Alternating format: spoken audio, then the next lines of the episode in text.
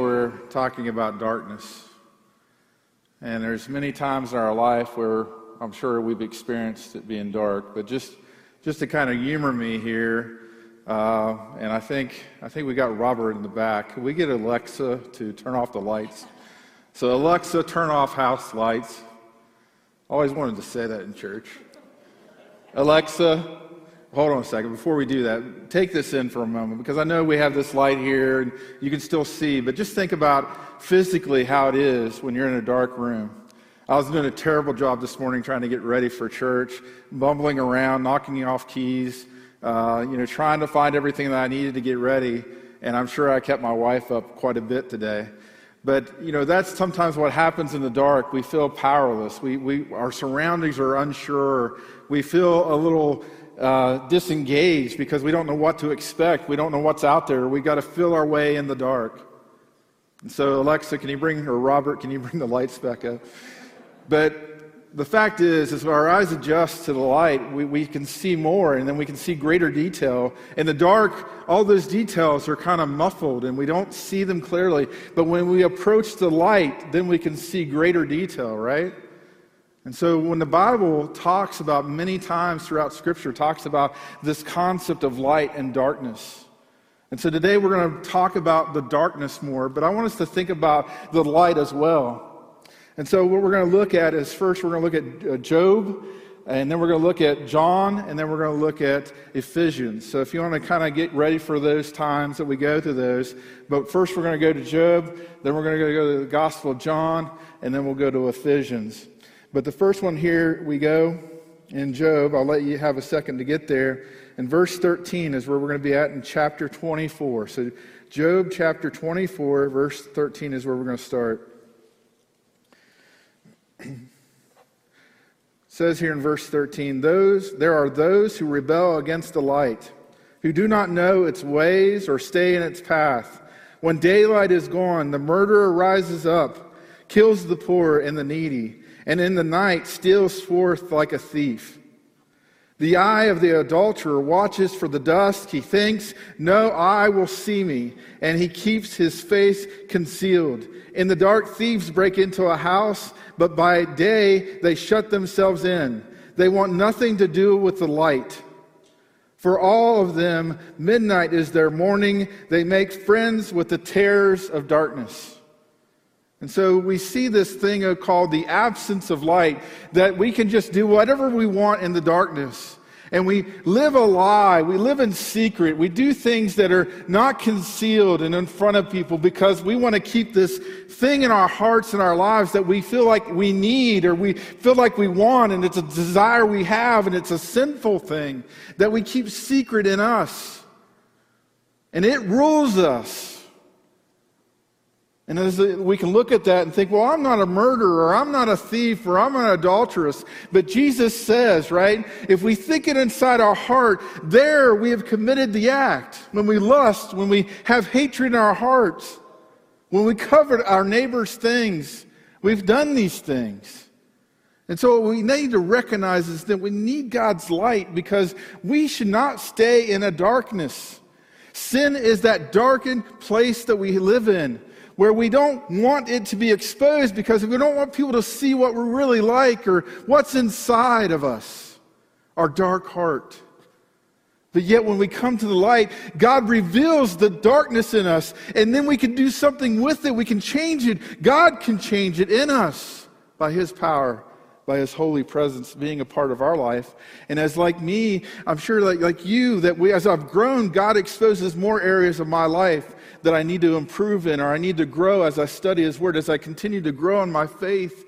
I realize that I'm not where I need to be, that I need to be closer to Him and let Him expose places in my life that, that need to be taken care of, that I need to get out of me and let Him do something with. In John chapter 3, a lot of times we think of John 3:16, which is great, but there's so many greater verses in John 3:16. I mean, they're all good, but I want to say that let's just look at this. John 3 verse 18 and 19 starting with Whoever believes in me is not condemned, but whoever does not believe stands condemned already because they have not believed in the name of God's one and only Son. This is the verdict. Light has come into the world, but people loved darkness instead of the light because their deeds were evil. See, one of the things that we need to understand is that we all, as people, love the darkness. We kind of want to be in the dark.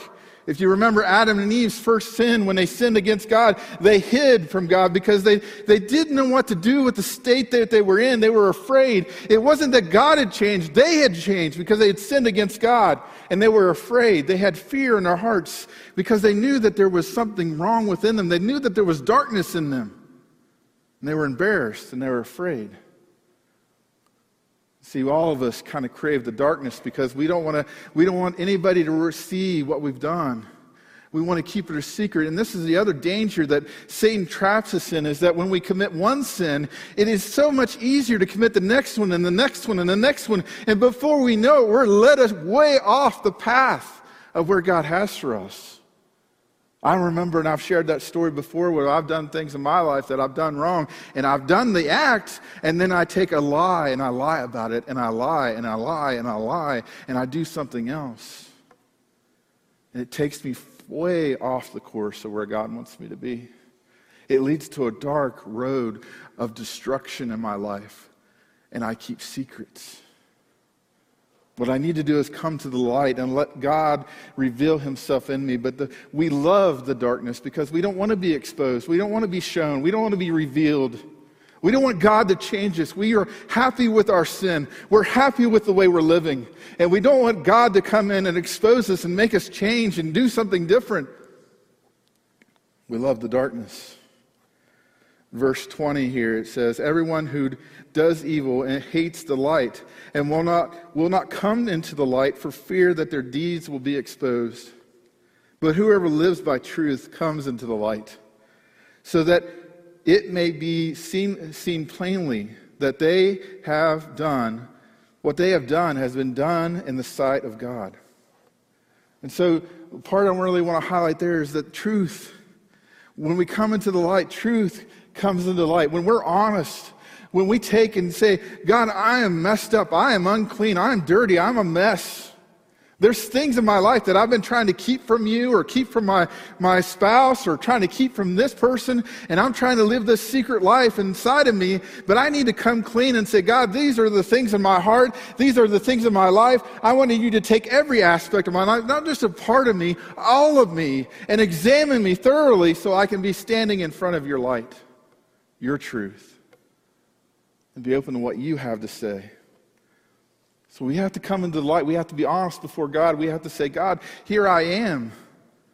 When we became Christians, we didn't just say that, hey, I'm going to take part of my life. No, we, when we accept Christ as a personal Savior, you're saying you're dying out to Jesus and that you're living for Him. The baptism that we take and we do as a witness is a demonstration of our outwardly showing of what we have done inside. To say that we're dead and now we're raised up again in Christ. So, truth is important. We need to be honest with God, honest with ourselves, realizing that we need to be exposed. We need to let the light shine in our life to remove the darkness that's there, to be changed, to be different. Now, let's move to Ephesians chapter 5. Ephesians chapter 5, verse 3 says here, it says, But among you there must be not even a hint of sexual immorality or any kind of impurity, of greed, because these are improper for God's holy people. Nor should there be uh, obscenity, foolish talk, or coarse joking, which are out of place, but rather thanksgiving. One of the things I, I, I want to share, and I, it's really kind of just been a, a burden on me the past few days of finding out that one of my people that I look to in apologetics, there's been things that have come out that, that he was sexually immoral. And that really troubles me and it makes me sad. Because if you know, you know, you probably heard the story of Ravi Zacharias. He did a lot of great things sharing the gospel at different campuses, talking about answering questions that students have. And there was just all kinds of different things. And these are really good things that are on YouTube still that you can check out. But it's just so sad that here's somebody that did such a great and made such a great difference for Christ, had a dark secret that was in his life. And it should be a warning to all of us to make sure that we don't let the darkness be there inside of us. That we should come to the light of Christ and let him have every part of us. Not to try to keep secrets. I love it how it says, not even a hint, not even a little tad bit of sexual immorality. And here we live in a world, and it, we, we can talk about this, and it, I don't want to make it the main subject of our message, but in our society, we lift up sexuality as this the most important thing. We lift it up and say, This is who you are, when that's not all of you.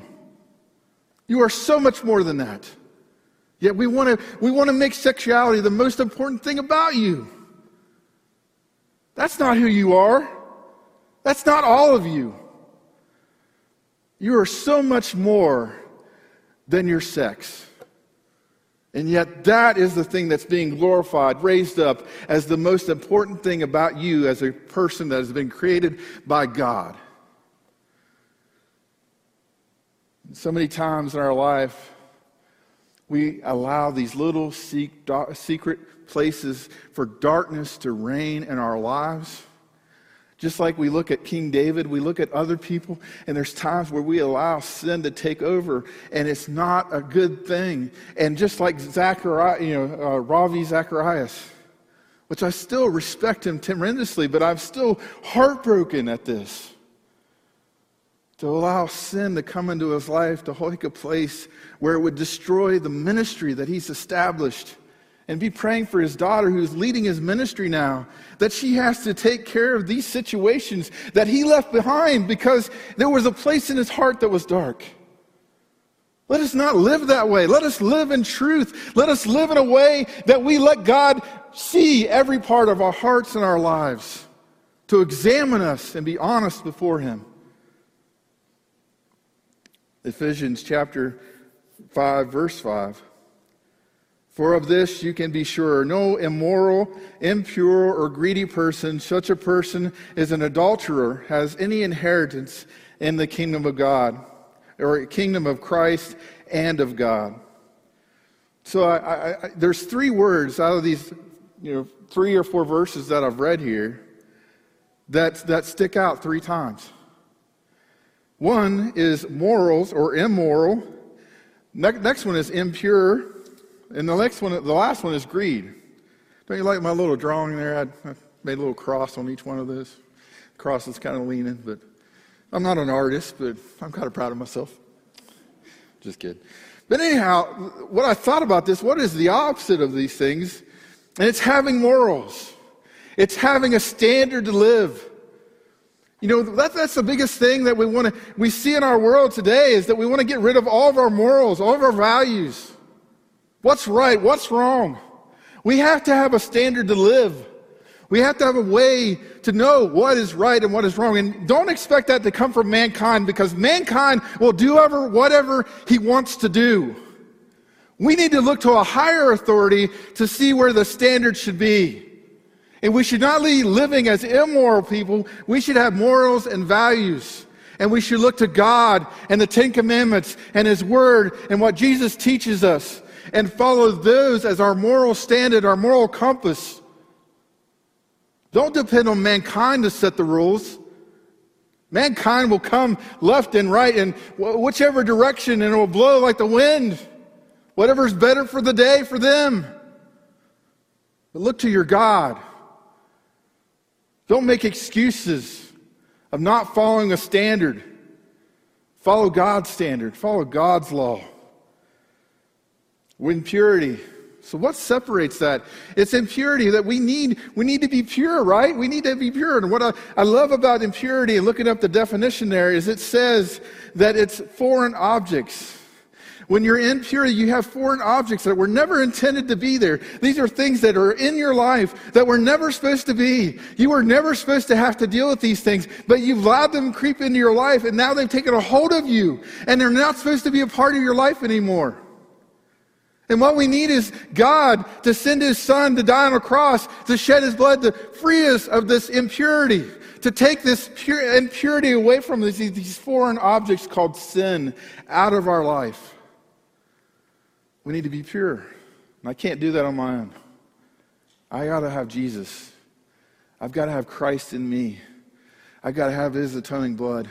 That when, when I mess up, when I sin, I can't cleanse myself. I got to come to Him and say, God, forgive me, wash me, clean me up. And then talking about selfishness, you know, being selfish, to be greed.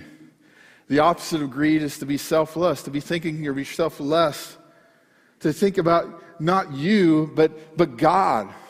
And isn't that what we're supposed to do? Isn't that what it is about? Because that's a struggle really with mankind, right? It's us being our own God. It's us saying, I can make the decisions I want to make. I, I deserve this. I deserve this. I, I, I deserve this time. I deserve this moment. I deserve this property. I deserve this thing that I, I desperately want for me. And we become our own gods. When God is God. When God is the one that we need to look to, when God is the one we need to seek, when God is the one we should be headed towards, because He's God, not me. And yet we can be so greedy. We want things for ourselves. We want us to be taken care of. We want to look out for our interest. Don't be greedy. God is a God of blessing. God is a God of, of, of helps. Not that you have every desire you want, but I tell you what, God has always outdone me. The things that I thought I wanted, God showed me that there's things that are better that I could have, that He would give me if I would just trust Him, wait upon Him, seek Him, live for Him. So many times we are greedy and we just want and want and want, and we become our own God. We serve us rather than us serving Him. Ephesians verse 6 in chapter 5. Let us let no one deceive you with empty words. For because of such things, God's wrath has come on those who are disobedient. Therefore, do not pattern yourselves, uh, uh, partner yourselves with them. Empty words. I think about this that so many of the people that, that try to lead you astray, Satan tries to lead you astray, it's empty words it's never going to last. It's never going to be good enough. It's never going to satisfy you. All these things that we feel like we want to pursue, that we want to go after, and, and it's going to be so much better if I go do this thing, and it's going to give me the things that I, my heart desires, and it's going to give me so much pleasure and so much enjoyment. Those are empty words. All these things that you think that this life is about and that you should pursue, don't listen to all the infomercials. Don't listen to all the commercials that this world has to offer. Make sure you're looking to a God who has substance with him, who has more value to him. A lot of the things that we are being told by the world, by Satan, by others, is just empty words. That's not what's important. Be careful who you listen to. Because sometimes they're just talking. There's nothing there to give you but just sorrow, pain, and death. Ephesians chapter 8, verse 10 through 10. For you once were in darkness, but now you are light in the Lord. Live as children of light. For the fruit of light consists in all goodness, righteousness, and truth, and find out what pleases the Lord. So, Jesus, through Paul, is teaching us how to live our lives, that we should live it with goodness, righteousness, and truth. These are the things that we should be seeking after. And we should do things seeking after God to say, God, what pleases you? How can we be a blessing to you? How can we honor your name? How can we glorify you, God? How can I bring glory to you? Verse 11 Have nothing to do with the fruitless deeds of darkness, but rather expose them. It is shameful even to mention what the detestable, disobedient do in secret. But everything exposed by the light becomes visible, and everything that is illuminated becomes a light. Love this part where it talks about illuminated becomes light. I don't know about you, but when I accepted Christ as my Savior, it was illumination for me. It was something that revealed, God just revealed Himself to me in a way that I just knew that there was something different about me. And God changed my life. And being a Christian, we're called to be this light. We're called to, to shine for Christ. We're called to, to set ourselves apart from the world and what the world does, and so that people can see the distinction in us, that they can see Christ in us. So as I get closer to Jesus, hopefully I can be seen more, not for who I am, but for who He is. That I'm a reflection of Him. That people will see that it's not Eric, it is God working through Eric. And God is doing mighty things because He is God and not Eric or not you. This leads me into talking about our mission statement as a church. Many of you know our mission statement. We, we share it every once in a while, but I want to share it today and, and just make a challenge for all of us to to fulfill this mission statement. It's just a statement, but I think there's a lot of power in this statement. I think that if we lived up to these things, we could really change the world. We could change our community. We could do greater things for God. The first one is love. So we have love lead life, but let's focus on love, and this brings me to 1 John chapter 4, verse 17 through 19. There is no fear in love, but perfect love drives out fear because fear has to do with punishment. The one who fears is not made perfect in love. We love because he first loved us. And so this makes me think about the people that are out there in the world. The people that are in darkness and stay in darkness. See, there's, I believe there's two different kinds of groups out there. One that is so fixated on what they're focused on and what they're after that they can't see or care about the light. They don't want to have anything to do with God's light. They don't want to have anything to do with truth. They just want to consume, consume, consume. And it makes me think about a story I used to share it with youth, and I'll share it with you now. There's a wolf. How they kill a wolf in Alaska is they dangle, they take a knife and they take it and dip it in blood and they freeze it and they dip it in blood and freeze it. And they do this several times to create a layer of blood and ice. And then they hang it from a limb and so they have it on this limb, and a wolf come by, smells the blood, and starts licking the knife. Well, what happens is, as it's cutting through or going through or melting away those layers, it starts cutting its own mouth and tongue and drinks its own blood. But it doesn't stop, it keeps going because it just tastes blood and it thinks it's getting something. How many of us how many out there in the world are just craving and craving and craving and craving and craving and will never fill them up and they will kill themselves and destroy themselves under the weight of their sin? But yet there's this other group. This other group in the darkness realizes that something's wrong. They're not happy. They understand that there is something wrong in their life and they, they don't feel like they deserve mercy. They don't feel like they deserve grace. They don't feel like they deserve anything and they need to be found. See, as a church here at a local body, we're called to love. We're called to love God, and we're called to love others. We need to show love. We need to be the demonstration of love for either group, and we need to show it to both groups because we don't know which one is which. And we need to show them love so that they can respond and have a chance to see and be able to be enlightened and, and embraced by Jesus Christ. And so we need to love people. We need to care for them. We need to help them. And so the question we need to ask us as ministries, as a church as a whole, as an individual, how am I or how are we showing love to others? How is love being a part of what we do as far as, you know, the praise band, as far as, you know, the ministries of the church, as far as kids connections, of youth ministry, of upwards, of, of Stephen's ministry? How is love being shown to our people? How is God's love being demonstrated in all of us. And so the next one is lead. 1 Thessalonians chapter 5 verse 4.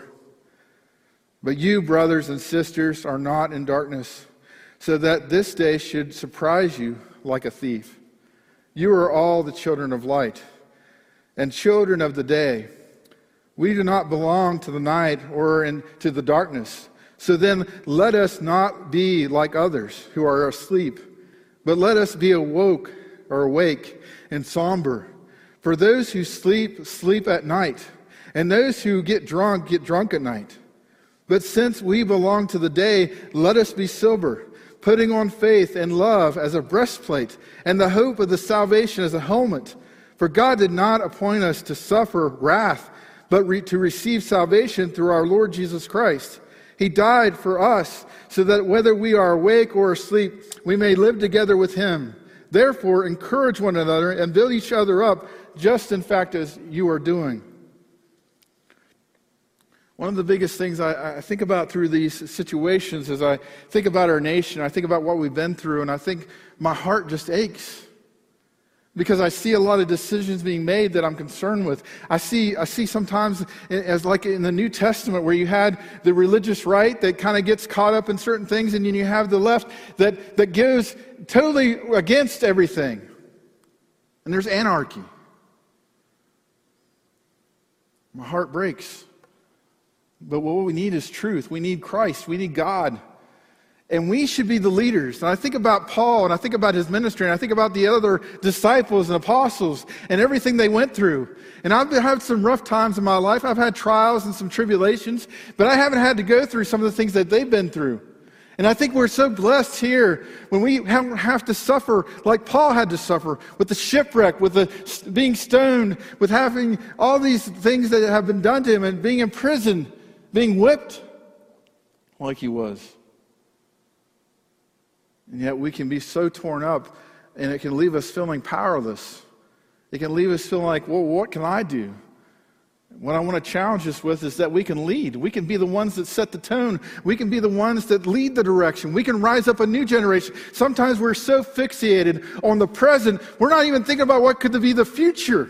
How can we lead people into a future of knowing Christ and lead them in the direction of knowing how to live. Maybe we can prepare the next generation of being the right kind of followers that no matter how dark the world may be, they can take a stand for Jesus Christ and be a representation of Christ so that all can see who, the, who Christ is and who God is. Maybe we can develop people here to send out, to go and be the name that represents Jesus. Be the light. The question is, how are we leading people? How are we taking people and helping them grow in their faith and helping them to be disciples? We can complain about the, the generation now, but what about the generation next? What are we doing to equip them so they'll be better prepared to take a stand better than us? That's what we need to ask ourselves. How can we lead people? How can we, are we showing leadership in what we do? And then life. Acts chapter 26, verse 16, it says this. And this is Jesus speaking to Paul on the day of his conversion. And you think about this that, that Paul just saw Stephen. Uh, probably, we don't know the timeline, but at some point, Paul saw Stephen being stoned, standing up for Jesus taking a stand. He was holding the coats of everybody that was stoning Stephen. And on the road to Damascus, Jesus appears to him and says, Why are you persecuting me, Paul? And he's blinded. And then Jesus says this to Paul. He says, But rise and stand up on your feet, for I have appeared to you for this purpose to appoint to you as a servant and a witness to the things in which you have seen and to those in which I will appear to you, delivering you from your people and from the Gentiles, to whom I am sending you, to open their eyes so that they may turn from darkness to light, from the power of Satan to God. That they may be, receive forgiveness of sin and a place among those who are sanctified by faith in me. The last part of our mission statement is life, to see a life changing happening in people's lives through Jesus Christ. We have to share the gospel. We have to tell people about Jesus. We have to not be afraid to talk about what Jesus has done in our hearts or our lives. Don't be afraid of what Jesus is about. And we have to conclude this in everything we do because we never know. You never know who you're ministering to, and you never know who needs to hear the gospel message. We need to decide in our hearts and our lives to make this a priority because the gospel needs to be shared. It needs to be out there. As Paul is being challenged and told, hey, I want you to go spread those that are dark, those that don't know me. I want you to be the light so they can see, so they can go from darkness to light. We are called to share this message. We have been commissioned. Jesus commissioned the disciples to go and do likewise with us. And we are supposed to, in turn, go and share this good news of what Christ has done for us and share it. And so many times we are so afraid of this. We're, we're scared to share our faith. We're scared to share about what Jesus has done for us. But He's worth it. He's worth it to be persecuted for. He's worth it to take a stand for because it's truth. And it's worth it because we're changing lives. And it's about life, it's about eternal life, it's about a relationship with Jesus Christ. As we talk about these things, as we look back at our logo and, and just think about this, as you think about the logo, ask yourself those questions Am I loving people? Do people know that I care about them? Do they know that I, I want to be there for them? I want to help them. I think this is a loving church, but let's continue in that. Let's continue to show love. And then are we leading? Are we setting the example? Are we setting the tone? Are we setting the direction? We can make a difference. You have influence. And then is the gospel being presented? Are we introducing people to life? Because they need life. They need hope. They need God's presence in their life. Well, don't panic, but I'm doing pretty good on time. So, but why I say that is this I think I'm done. The question is, what are we going to do? What are we going to do? I don't want to be in dark. I want to come to the light. And I want to let the light take anything that's in here and, and just allow the light of Christ to come in, to just have domain. I want Him to just take out all the dark areas of my life. And that I can be free. Free to represent Him, free to live for Him. I don't want sin to control me. I don't want to live in the dark. I want to live in the light. And I think all of us do. Don't let Satan win. Don't let him have power over you. Be free. Live by the standard, live by your morals, live by the fact of knowing that God can purify you and make you whole. He can remove all the foreign objects. And then lastly, don't be greedy. Be selfless. God is God. Let us pray. Dear Heavenly Father, I just thank you for everything you do. Thank you for allowing us to be here this morning and just continue to help us grow in you. I thank you so much that you've taken me out of the dark place of my life. And Lord, I, I pray this, and I think all of us should pray this, that Lord, if there's anything in my life that needs to be exposed, I pray that your light would shine, that you would remove all the dark areas of, of me, that I could live for you. I ask that you would just help us, Lord, to, to be more like you. Thank you for the love that you show us and how much you care for us. Continue to guide and direct us and protect us. I pray this morning here that if there's anybody here that needs your touch, that maybe they know that they have secrets or dark places in their own life, that they'd come to you and say, Lord, forgive me. Lord, you're a loving and merciful God, and you've forgiven me thousands of times. Lord, I know you can forgive anybody that wants it, anybody that desires you and wants to live for you, that they can find freedom in you. Continue to help us to live out our mission statement, to love and to lead, and to talk about this life that only can be found in you. In your wonderful, precious name, I pray, Jesus. Amen.